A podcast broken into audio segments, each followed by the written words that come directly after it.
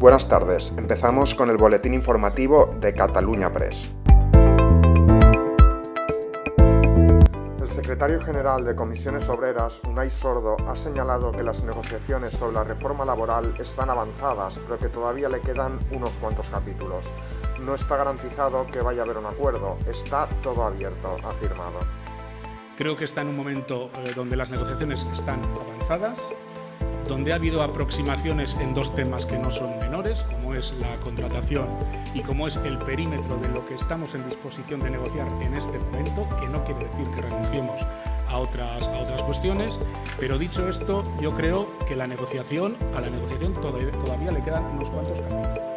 Amnistía Internacional España, tras analizar el acuerdo de reforma entre los partidos de gobierno de la conocida como Ley Mordaza, ha concluido que la reforma propuesta de la Ley de Seguridad Ciudadana por parte del Gobierno de coalición está más cerca de un maquillaje de la versión actual de la norma que de una derogación de sus artículos más preocupantes para la libertad de reunión, expresión e información.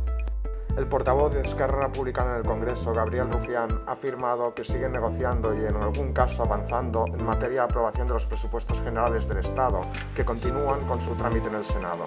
Nosotros avisamos de que el voto de Esquerra Republicana se sudaba y creo que se está sudando, ha recalcado el diputado de Esquerra. Eh, nunca publicitamos nuestras negociaciones, pero sí que es cierto que se sigue negociando, se sigue en alguna ocasión incluso avanzando. Eh, también, como saben, nosotros partimos esta, o dividimos esta negociación en tres fases. La primera fue la totalidad, la enmienda de la totalidad, la segunda fue la negociación propiamente dicho del Congreso en cuanto a enmienda se refiere y la tercera fase que nosotros eh, identificamos fue la del Senado y estamos en esa.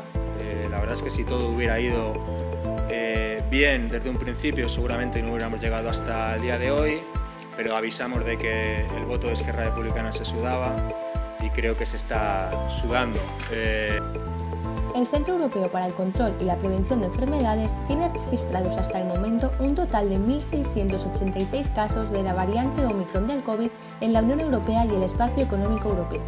Además, han alertado de que alguno de estos casos es de personas que no han viajado a países de riesgo, por tanto, alertan de que podría haber transmisión comunitaria no detectada. Y esto es todo por hoy, seguiremos informando.